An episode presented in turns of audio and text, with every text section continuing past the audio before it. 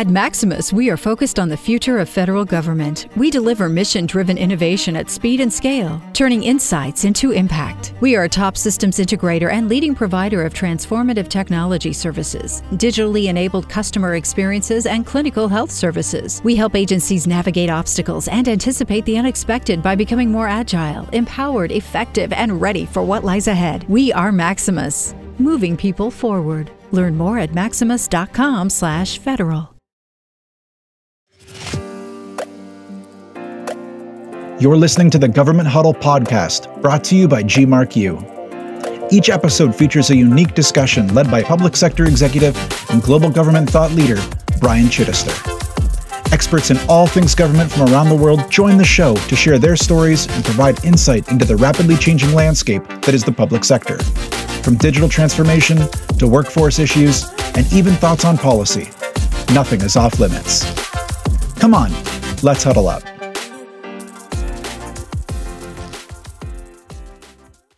For my part, i have just finished doing national security changes in the UK, and I don't believe our world will ever be the same again from a cyber point of view. I think we have to look at it differently. I'm dealing with adversarial deep tech every single day now, um, which was not core capability before this Russian war. So we've all got to step up our game, quite frankly. I think that we need to know that the world's changed fundamentally and we need to know our responses. Welcome back to the Government Huddle podcast, guys. I'm your host, Brian Chidester. I'm looking forward to the conversation with my guest today because she's going to bring a really unique and global perspective to a topic that couldn't be more important right now cybersecurity. But before we jump into our chat, if you're a regular guest of the Government Huddle or this is your first time, please hit subscribe on whatever platform you listen to podcasts and make sure you get all the episodes sent to you right when they drop. And we have some great conversations coming soon that you won't want to miss, like Joseph Lewis, the Chief Information Security Officer at the CDC, and Miss Lily Zeleke, the Deputy CIO at the Department of Defense. And I can't wait to bring those conversations to you. So, again, make sure you hit subscribe and you won't miss any of the discussion. But as far as our episode today, as I mentioned, we're going to be discussing cybersecurity, and my guest is not just an expert, but widely regarded as one of the best in the global cyber community. I'm talking about Dr. Jacqui Taylor, the CEO and founder of FlyingBinary, a UK based deep tech innovation firm. She was ranked as a top technology, cybersecurity, and IoT global influencer, and as an advisor to the United Nations and the G20. So excited to welcome her to the show. Jacqui, thanks so much for being here with us today. Delighted to be here to talk to you today, Brian. I know this is going to be a great conversation if, as we were getting to know each other, if it, if it goes that way, because it turns out you're you're probably just as big or maybe even bigger of a football fan or soccer fan as we call it in America than I am. Um, I, as I mentioned to you, I'm a huge huge Aston Villa supporter, and you are a Manchester City supporter, which would make my nine year old incredibly happy.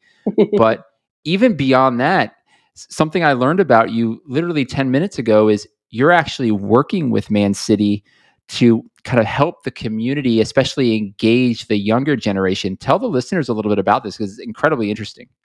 Yeah, I was invited by the club to speak to the um, business community uh, they're very much, as a club, integrated into their local environment. They're very proud of where they are and and they contribute. Um, and they've always done that. I've been a Man City fan for 59 years now, and at 16, I was helping run that, and it's carried on. It's just a feature of the club, really.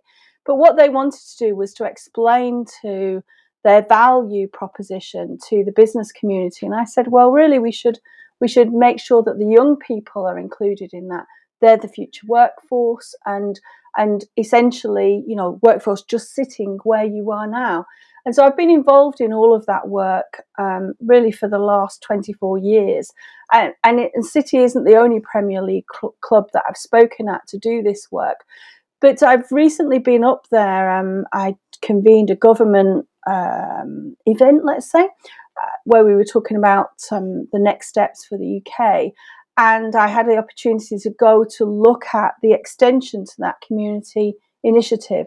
And now what they're doing is they're saying, well, we need to build facilities beyond training and academies and all of that, but we're going to build something to actually open up what we have as a campus to the local community and literally help it be theirs. But it, it's very interesting. I obviously working in counter terror, radicalization of our youth, particularly my web science re- research around that. I found that one of the most interesting comments were from a group of young men I was talking to about their future careers. They're very interested in the idea that you know cyber can take you to do many things. And what they said was it was fantastic to have that conversation at Man City because it was an unsafe conversation in a safe space for them. Because that's something they live there, they support the team, so they're comfortable there, but then having conversations about things that are unsafe, radicalization of our youth, etc., is somewhere that is easier for them to do in a safe space. So the idea that we, you know, don't really use those community facilities in that way is something I've tried to work with a number of the Premiership clubs about. But really, from the age of 16, I've, I've been part of that leadership uh, space for Man City. They've always um, invited the community, and it's just the way the club functions. But now they're doing a much wider outreach and connecting business in and talking about future workforce and really building, you know, sessions on mindset. I, I, met a bunch of young people. I was there a few weeks ago um, on the way in which they should look at their future. There's no limits for them. Those sort of things. All the things that are, uh, you know, our teams are taught at Man City. They do that for the community that lives that surrounds the ground. Really. That's really interesting. Did you go into this program, especially since you're engaging the younger generation? Did you go into this program with any type of preconceived notions? And were you surprised by anything or not surprised by anything? What, what did you find during these oh, conversations? Well, I, they surprise me all the time. They shock me all the time, quite frankly.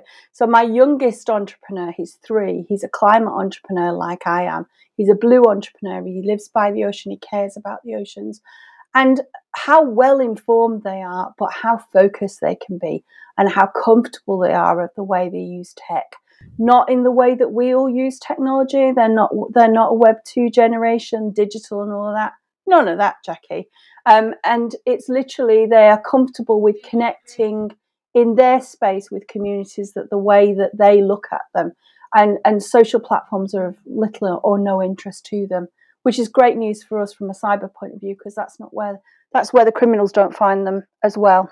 So yeah, so and, and let's jump into cyber real quick. So mm-hmm. um, I am always excited to bring on somebody outside the United States to give us more of a global perspective. It's something that I've enjoyed as my career has evolved, getting into global government, and I am really curious to know eh, from your vantage point in the UK What's something you think that is unique to the UK when it comes to cybersecurity that's working that perhaps other countries haven't evolved into, or you think are, are, is is just more mainstream in the UK that is really making an impact?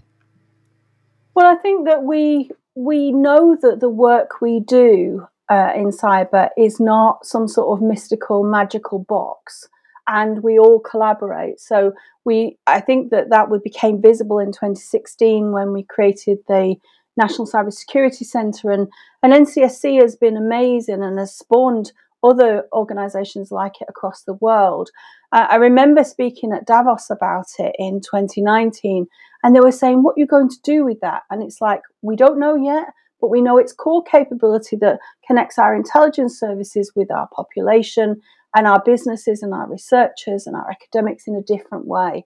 And I think one of the things that's that that value proposition from 2016 to now, well, first off, we have the, the first woman that heads it up. So that's amazing. and was appointed um, about a month or so ago.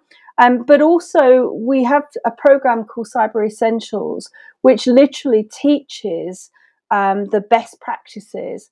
And you know, you you get certified each year and it teaches the best practices and it evolves those best practices. So, if, depending on who clients are, we always encourage them to do cyber essentials because that's the grounding for everything. And you want your core cyber capability to be within your company. I mean, we're quite happy to do whatever work anybody asks us to do. If it's, you know, securing the the UK in in the in the cyber world, then obviously we would do that. But we're very passionate about the idea that you should build your own capability inside your own organization. Um, because lots of what we do can be productized in that way. And Cyber Essentials is a great example of how you can build capability outside of our cyber industry and connect it directly to business. Do you mean from an educational standpoint, build that kind of that muscle within an organization so you you're kind of building a culture around it? Is that what you mean?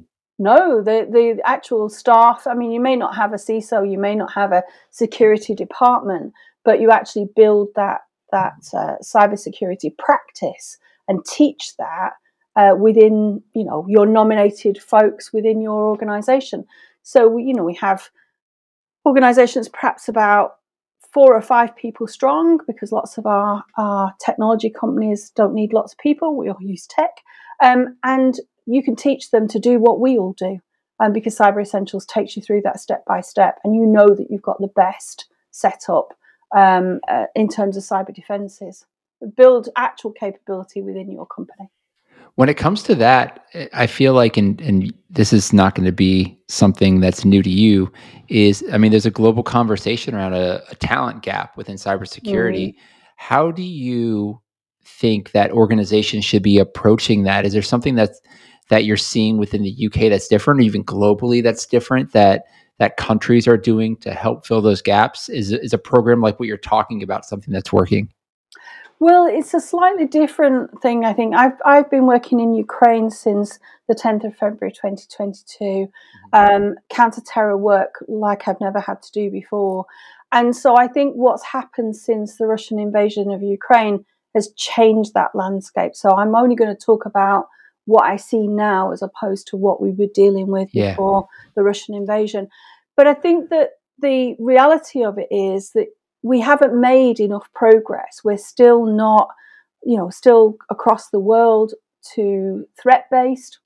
Give up on that. No, not, no possibility to move on that agenda anymore. We need to be more risk based, and and also, you know, uh, I think about this from my own point of view, but then for many of the young people I work with um, that I'm sort of coaching into a cyber career, I'm neurodiverse and I'm visually disabled, and I think in a different way. I'm a dyslexic thinker, and I think in a very lateral way, i.e., not the way the criminals think. And I think that one of the gaps that we literally miss all the time, we're putting that straight in the UK at the moment, but is the fact that the neurodiverse workforce is not in our cyber industry. And that's because the routes through are fairly sort of streamlined as to how do you get to be doing what Jacqui does. You tend to, you know, in my case, you've got all the way through and you've got a PhD and all the rest of it. And because we have that sort of career pathway that doesn't include a more lateral view of the way the world is now, I think we're missing a trick. And we've literally in the UK been been over the last six months saying, well, what would that look like? How would we do that? How would we bring you know the more neurodiverse workforce that doesn't think in the way a criminal would expect and therefore challenges you know us as cyber specialists as well because they will look at the world in a different way. And if they're under 30 they will look at the, the world in a way that quite frankly is scary. You know i have um, entrepreneurs in uh, mumbai in india and they come up with things and i think where on earth did that come from I could never have thought about it like that. But that's just the way they think. So we we the thing that gaps in terms of filling cyber talent, we're stu- we're too restrictive about what we think our career pathways are, and and opening that up in the UK is why what we're calling an apprenticeship route. Literally, you can go in, you can start to from from sort of 18, 16, 18, you can go in and start to do things that are in the environment, and then once we know what you what you're interested in, what you're capable of, what the what the gaps we're seeing, then we find a route through to to move you into you know an um, an intelligence analyst type route, a more standard route. But you don't start there, and that's the FlyingBinary mission. The reason I care about this so much is an equity mission because we don't all start in the same place. But if we're going to get core capability and, and make that capacity and fill some of these gaps, we need to think a bit more laterally about the talent we the talent pipelines we're growing. Jacqui, when you say a, a neurodiverse talent group. What do you mean by that? Well, there are 50 profiles of people that think differently. I mentioned mine, I'm a, di- I'm a dyslexic thinker. And my web science research is understanding those core capabilities of people that do not think in what's called a neurotypical way.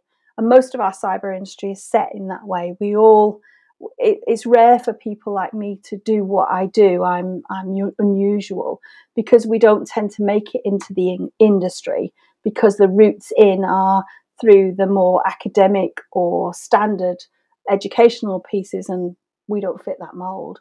And so neurodiversity is, is literally different ways in which our brains are wired and the, the, literally the synapses in our brains are just done in a different way.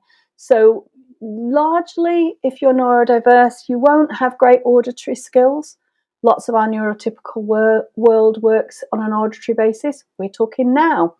Um, and so that's an auditory input. And so you enable neurodiverse talent like mine by teaching them um, to be kinesthetic, which means that they, they engage with tech and they use tech to enable auditory capabilities that normally, if you're just listening, are very hard to enable for people like me. Um, but there's a whole spectrum, and there's 50, 50 learning differences that w- that are making a difference in our cyber industry. And depending on how you, you know, exactly what combination of that you might have, you'll you'll find that.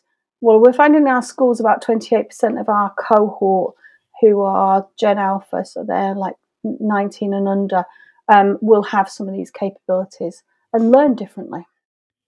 You mentioned you've been working with Ukraine since the beginning of 2022, and that's sort of how you and I came together. And I'm yes. I'm grateful that uh, Denis Nazarenko was able to bring us together, um, and and kind of have this conversation. What are what's some of the things when it comes to cybersecurity? And um, as some of the listeners know, I've I've had the the deputy CIO for Ukraine as well as the CIO for the city of Kiev. And one of the common themes throughout both of those conversations was around cybersecurity. Um, and I remember distinctly when uh, they talked about the lead up to the actual physical invasion, what mm-hmm. that ramp up looked like from a cybersecurity perspective. And I think we've seen warfare of a different type of generational approach in this type of uh, aggression. Yeah, what have. have you found and, and what have you extracted from the engagement between Ukraine and Russia from that cyber perspective? Well, it's a really good question. I'm, I'm. This is my third war. Um, so um, my first war was the Falklands War many, many years ago as a young aerospace engineer, where I had to. Uh, was part of the team, the Falklands 19, that retrofitted RAF Vulcan to get her down to Ascension Islands to bomb the runway in order that we could land our special forces. And I thought that was quite hard. And then Afghanistan, which was something else again flying squadrons of Typhoon over as data centers in order to connect capability in a desert. It's like, how do you do that? How do you string all that tech together so we've got comms there? Um, and I've been in counter terror since um, the day that Paris was attacked, um, which was the 13th of November 2015. We pivoted our company because we have technology that nobody else does to be able to talk to the 20 billion connected devices on the planet. And so we we you know we pivoted our company to be able to be part of that counter-terror defense.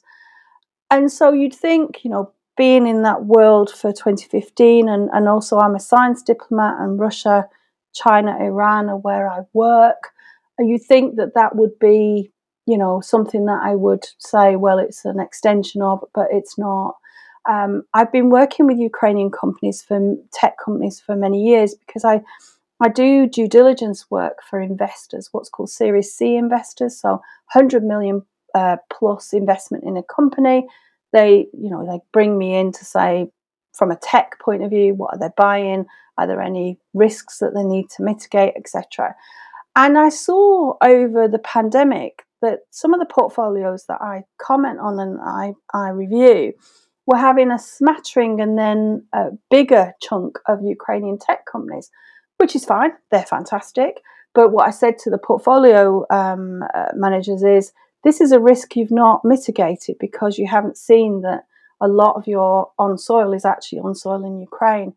And so what happened on the 10th of February 22 was a bunch of these companies got in touch and said, don't believe anything you read. There's an invasion coming. We might not have anything more than just a few days. What do we need to do? What's the plan? So we had 14 days, which was not long enough, obviously. And then today, I've got 300 um, Ukrainian organizations, 15,000 people that work across the, the, the sort of setup. And they're actually in 20 different countries because it's not possible to operate what we need to do in just Ukraine today. And I think that I have never seen something that's using, you know, our our sort of cyber capabilities, but in a very medieval way, because there's an on soil activity which is just, you know, the, the invasion and the push of the troops and all the traditional warfare, and then a cyber warfare that's layered on top of all of that. And um, for my part, i have just finished doing national security changes in the UK, and I don't believe our world will ever be the same again from a cyber point of view. I think we have to look at it differently. I'm dealing with adversarial deep tech every single day now, um, which was not core capability before this Russian war. So we've all got to step up our game, quite frankly. I think that we need to know that the world's changed fundamentally and we need to know our responses. What are those responses? I mean, how do we step up our game if i'm a if i'm a government organization listening to this and understanding that the world is changing and we've been through massive change over the past three or four years yeah. right um, but this just eh, has obviously exacerbated it what do you think those steps are for us to be able to build a more resilient posture against what what's coming well i think the reality of it is we don't do enough um, collaboration and um, we don't do enough where we're uh, understanding our value chain. We're, we're very focused on very fragile supply chains. That's that's the first thing that we need to look at, um, which is why something like Cyber Essentials is so great because that core capability sits in the organisations once they've they've achieved it. Um, but also as a sector, we've got to do better because we we still tend to um, treat this a little bit like it's some form of magic, it's a black box, and what have you. Whilst we keep the capability to ourselves, and it's got to be a cyber specialist that does this thing, then actually we just play into the hands of of the new form of cyber warfare. And in fact, one of the things that's been very interesting for me, um, uh, you know, helping Ukraine to um, have a different response has been the responses of the communities across Ukraine. Um, and the fact that we have mobilized communities that are invisible unless you happen to be working on the tech that we're working on. And, and we use Web3 tech that doesn't depend on the web itself, it actually depends on the, the internet and it uses the internet in a different way. And those individuals have become like a core um, response team from a community point of view. So I've been with the Ukrainian team today, and we've been saying, well, how will having mobilized that, how will we use that as a as a response in a more industrial way once they've won the war? And I think that one of the things that I, I do, I'm advising my clients at the moment about is don't just stand at, at supply chains and wonder about those, which is what pandemic sort of uprooted for everybody. You've got to look at the entire value chain and then how do you build some resilience in that? But then again, you know, we, from a UK point of view, we're obviously collaborating with our normal collaboration that we would do across our nations. Um, but then, what? Where else are we collaborating? Where else do we um, should we look? So, for t- for example, tomorrow, I've got a big piece of work in Singapore who, you know, Singapore have, have looked at all that all that's gone on and said, and how could we take what we already do and we join in on that? And how could, you know, what would our contribution be? Uh, and so I think it's more of a global problem. It's obviously a polarized global problem geopolitically. But um, if all we're doing as companies is looking to just our company and our supply chains, that's not resilient enough, not anymore. It feels like, I mean, when I think about this, one of the things that comes to mind is kind of that um, value in aggregate, right? So you look at yeah. the supply chain or the value chain, and there's so many different pieces. You talk about how fragile it is. There's so many different pieces, mm. and honestly, if there if there's a uh, an analogy here, it's, it's honestly the idea around a, the weakest link, right? If you have one little small cog in that supply chain, it throws the entire thing off. So you have to build resilience in mm-hmm. every single piece. And I can imagine that's daunting for any organization, whether you're a commercial entity or a government looking to build that in. I mean, are you finding that organizations are are challenged by going through this process? It's arduous. It is arduous, but there's something else that, that went on that that you would say, well, how's that connected? And I, and I said exactly that. Um, I did the work for the G20 looking at the critical national infrastructures and the uh, cyber readiness and all the rest of it. And um, the United Nations teams reached out to me and said, well, that's all very well for G20, but what about the rest of the world? And I said, well, that's a good point. And so I looked into that, and, and I'm, I've been working with the UN since April 2020. And it turns out that the work I've been doing to actually look at mobilizing resources across nations, the 198 UN member states to address the climate change issues and not unlike solving the problem that we're talking about right now. And so that there is, um, I worked during pandemic whilst I was starting up that UN work with some of the Fortune 500 to have the conversations about um, climate commitments and in doing the work to make the climate commitments, it actually exposed some of those weakest links, as you're talking about, and particularly uh, people, the people element of this. How robust is is you know things like your if you've got to if your tech is going to be moved somewhere else, like I've done in Ukraine, how does that work? And and how resilient is it? And so it it turns out that in terms of preparing for uh, making climate commitments and uh, FlyingBinary is a high level climate leader in the UN, and we teach that. It turns out in doing that, that actually exposes some of the weaker links elements of the cyber resilience within a company. That makes a lot of sense. Um, mm-hmm. One of the things, in, in, when we talk about cyber resilience, it's kind of an interesting di- dichotomy because one of the things that that's brought us together, uh, along with Dennis, is the smart city focus that Ukraine yeah. is having. And this is not unlike many cities around the world where it feels like smart cities, or at least the the intentional focus around smart cities has certainly proliferated. But when you expand into that type of smart city posture, you're expanding your attack vector from a cybersecurity perspective. Um, yeah. What are some of the things that you're seeing? And, and I'm curious to know why you think that more cities, uh, beyond the obvious, right? But but why you think more cities are taking that intentionality into looking to expand their smart city proliferation, and how that is impacting the resilience of that of that city of that government. Well, this is something I specialise in. I've done for the UK initially for Brexit in 2017 and just refreshed based on the work in Ukraine. I'm the world's first smart city czar, so I advise on this across the world. And the, the reality of it is, we have had a movement pre pandemic towards the centres of countries being being their cities, the move from the urban, uh, move from the rural into the urban setting. And so you know, wh- whichever angle you look at it, whether it's the fact that there's a migration of population to it, whether it's the fact that that's meant it's been more complicated, pandemic has affected those populations as well. And, and then the, the other thing about all of that is um, smart cities uh, create 60% of our emissions. So they're largely responsible for the climate change crisis.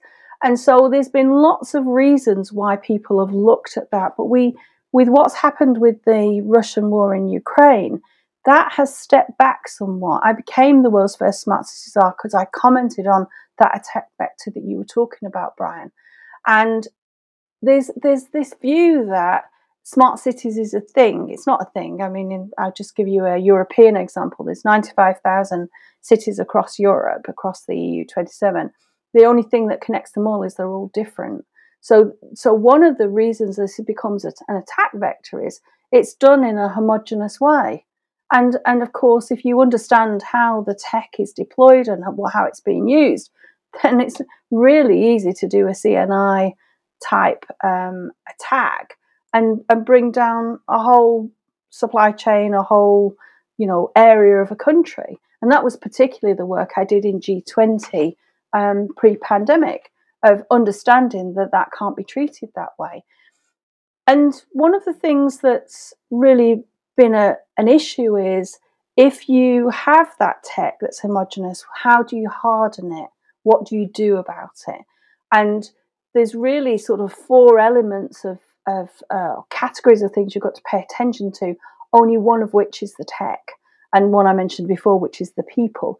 But it's got to be a more holistic approach and understand that what you've got is a, a group of loosely coupled, interoperable services of which suppliers and not city leaders or elected leaders are in control of that. And so you can, the way in which you would design um, around that is actually very different. And, and I've been, I've put uh, international standards together to explain that. But it's really interesting to see the movement away from that homogenous, throw tech at it, have intelligent lampposts, all of that stuff, just fading into, you know, it, it, there was a there was a rise, and there was a sort of a, a, at the top of 2018 was way it was being done, but that's not what's being done now.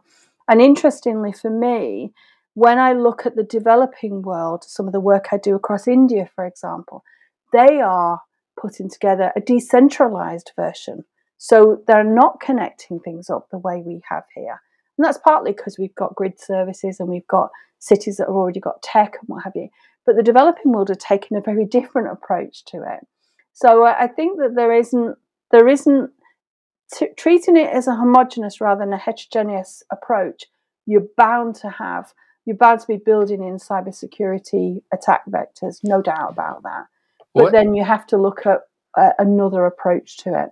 And and I think when the whole smart city movement kind of kicked off, mm-hmm. it became this shiny object, right? Yes. Very similar to kind of uh, I mean you touched on it, right? Let's let's put a, let's put smart things everywhere.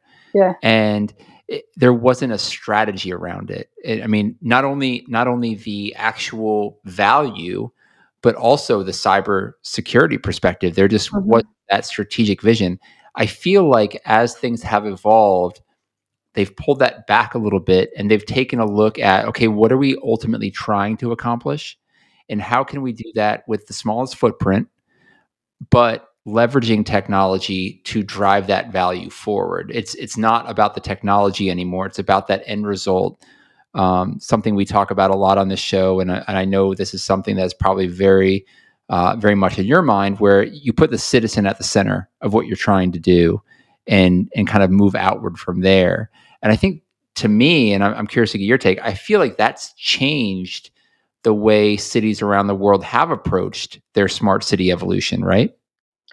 It, it has, and I think that I'm one of the top ten industrial Internet of Things uh, influencers across the world because we have always done that decentralized approach, not specifically about cyber, but because the way in which it's an agency model, a city, and it's not one thing. And elected leaders change every four or five years, and they don't necessarily agree with what civic leaders want to do, who take more of a, a sovereign wealth investment piece. So you've actually got a complex mix, multi agency model sprinkling tech all around that has just been nightmares. And as I say, I'm I'm the co-founder of the data journalism industry, and some of my international journalism friends were like, "You know about this smart city stuff? This was back in 2018. What is going on?" And it's like, well, because you can't just throw tech at this. I'm absolutely yeah. with you. Tech is the enabler of a smart mm-hmm. city to drive outcomes. What for? The better health and well-being of our citizens. So putting the citizen at the heart of the industrial internet of things has always been what we've done at FlyingBinary, and that blueprint for Europe was what I was presenting that day um, that Paris was attacked to say, let's not make the mistakes that have been made elsewhere. Let's understand that we've got a Web3 setup which is decentralized, but the citizen is at the heart of it. Because the one thing that's true about Web3 tech is it affects the way our society functions. It's not just tech anymore. You know, you, you're actually doing a, a sensor array around a piece of critical national infrastructure. Best be sure what that does. Best be sure who supplied that kit. Best be sure what it's connected to. Do you see what I mean? So I think that, that it's a different mindset to do cyber in this world than it is perhaps for an internal organization that does have a supply chain but largely closes itself off from that.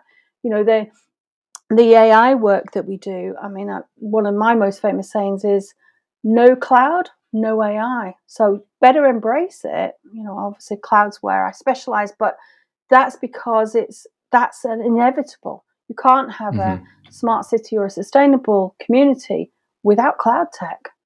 One hundred percent. It's uh, so it, when I think of like a poor strategy and kind of the way it was approached before. Honestly, mm-hmm. I think about myself and and my my right. wife and I in our approach to IoT within our own house. We just kind of put Alexa devices everywhere, not right. really thinking about what we're trying to do.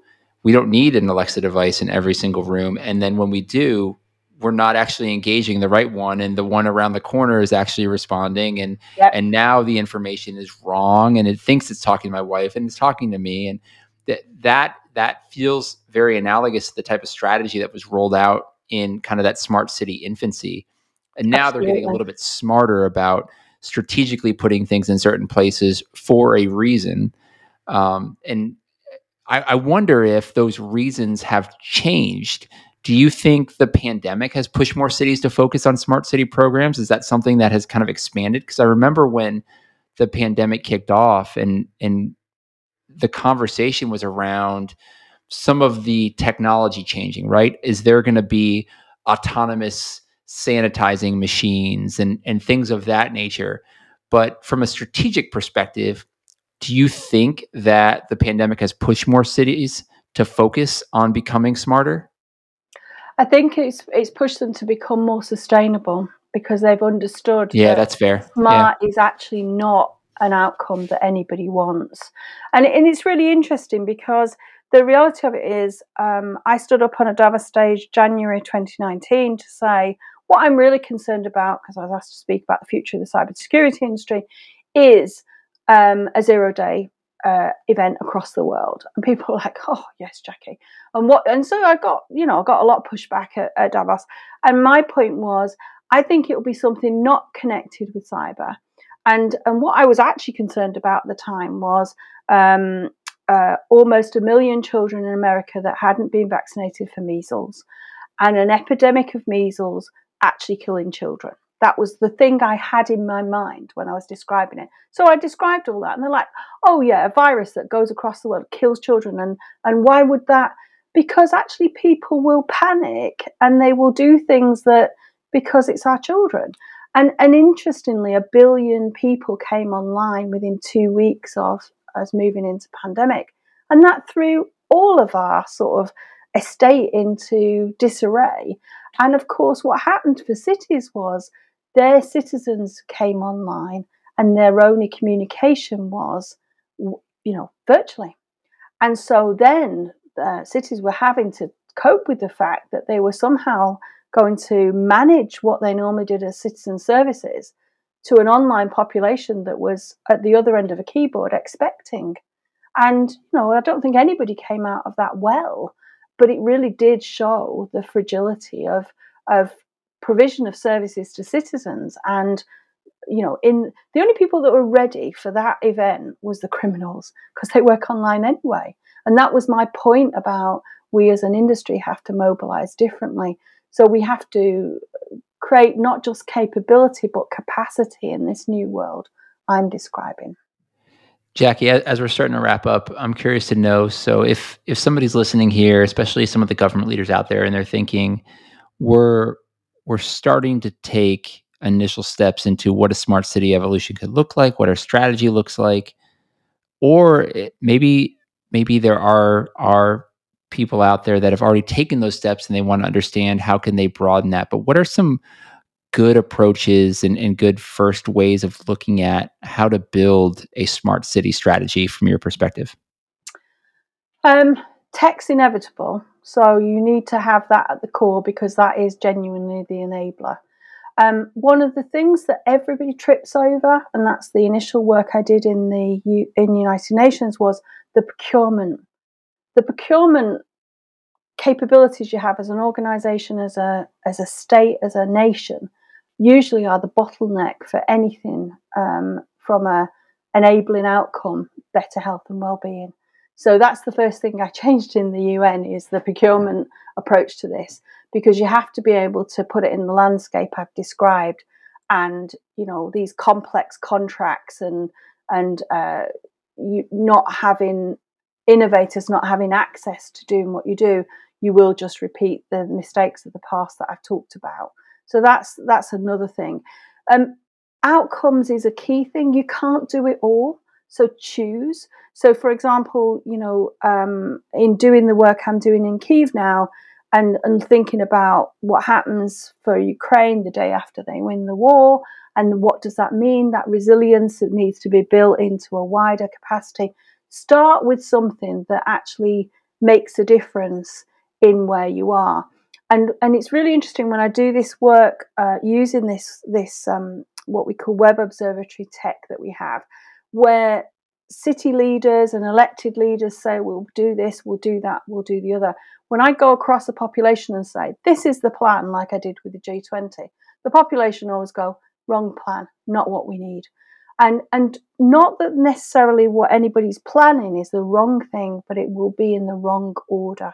If you don't bring citizens with you in whatever you're going to do, you will be forever trying to correct that. And so, one of the very first things I do is find out what people think they need.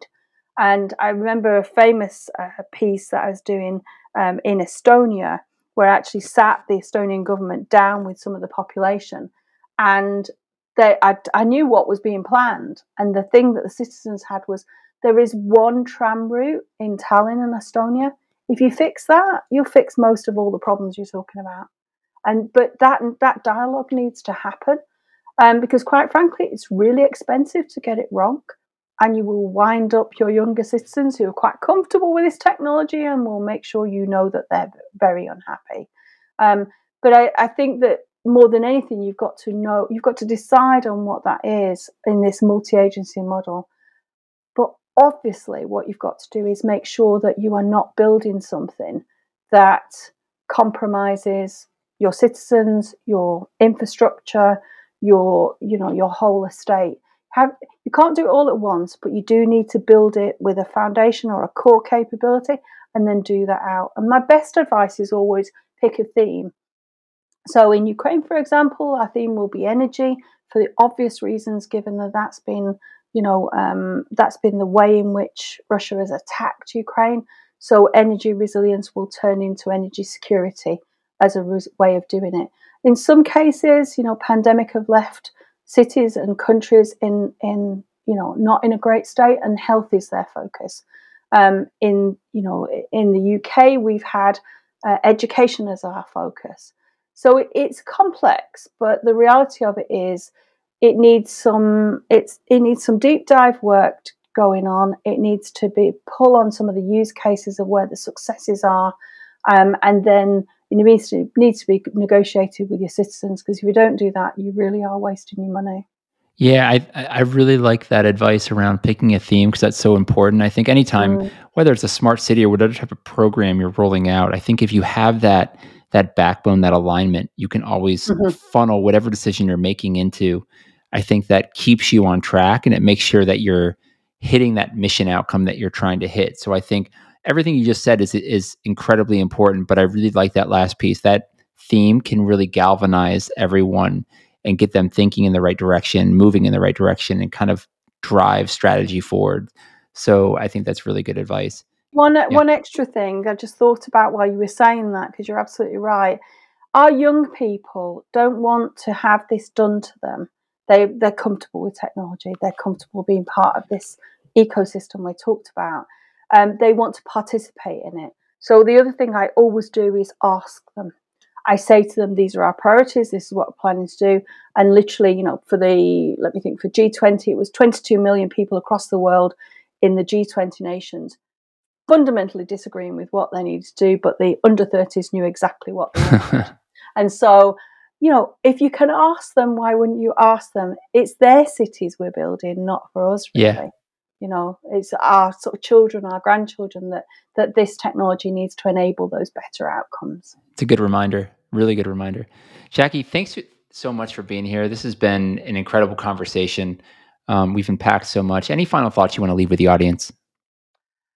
I think the the reality of where we are is in whatever situation you're in, with wh- whatever role you have, that collaboration with the you know best in breed is absolutely the way to do this. Um, so I founded something called the the empathy economy. I have over 10 million businesses in 172 countries across the world, and we literally collaborate on what that looks like.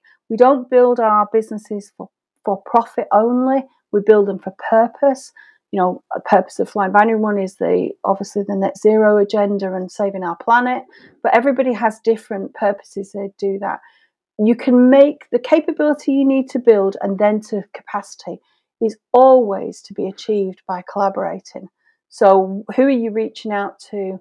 What within your sector can you can you pull together? And and that's really where what I talk about is that's intelligent leadership for the industrial Internet of Things. That's great. Hey, Jacqui, I have one last question for you. Very, very important. And and under the auspices of I am I'm conceding the Premier League to Manchester City. Uh-huh. Aston Villa will be there next year. We're coming for you, and you don't have a chance. But this year I'll concede it. But here's my question. You have Real Madrid in the semifinal coming to uh, to to win a Champions League, the first ever that Man City will ever win. And mm-hmm. I'll remind you that Aston Villa has won a European Championship. this will be the first ever Manchester City has ever won, and an FA Cup final against uh, against your biggest rival, Manchester United. Here's my question: Does Manchester City win the treble? They do indeed, and I'm looking at a picture here of Jack Grealish in training at 5:25. So that's roughly about four hours ago. He's in goal. hey, you know what? Hey, he can do everything. He team, can do everything. Jack Grealish can that, do everything. That Pep and his team are not preparing for, and you know, I, I think the reality of it is that the club. Uh, we've got shirts from the club today, and it's on. The treble's on, and we're so excited about it. And more to the point, um, just being able to play our football the way that we are and, and inspire people to do more. And can't wait to see you know Aston Villa come after us next year and and the rest. But um, the FA Cups, we've got our hand hand on that trophy already. Um, and empty hands from a, a, Manchester United point of view, that's a definite. We're not I, am sure that, that that'll that'll make it all the better. And how how how amazing would it be that two Manchester teams are the ones that have completed the treble in the history of of yeah. England? So that would be remarkable. Yeah, it would really upset the Liverpool fans. So we definitely want to do it. Everything everything upsets the Liverpool fans. So that's okay.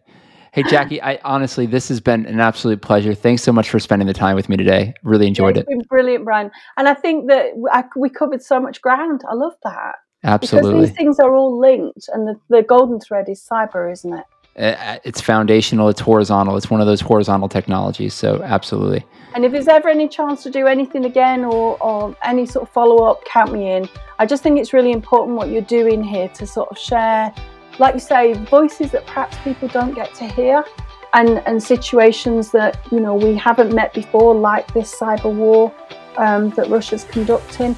I, I, think the more we spread that knowledge, the more likely we are to be um, create the capability to make it happen, and and and just defeat it basically. I completely agree. Thanks so much. Okay, take care. This has been the Government Huddle podcast. You can check out more episodes of the show by heading over to governmenthuddle.com wherever you access your podcasts. And feel free to connect with me on LinkedIn or Twitter at ChidesterAB. Thanks for listening, guys. Bye for now.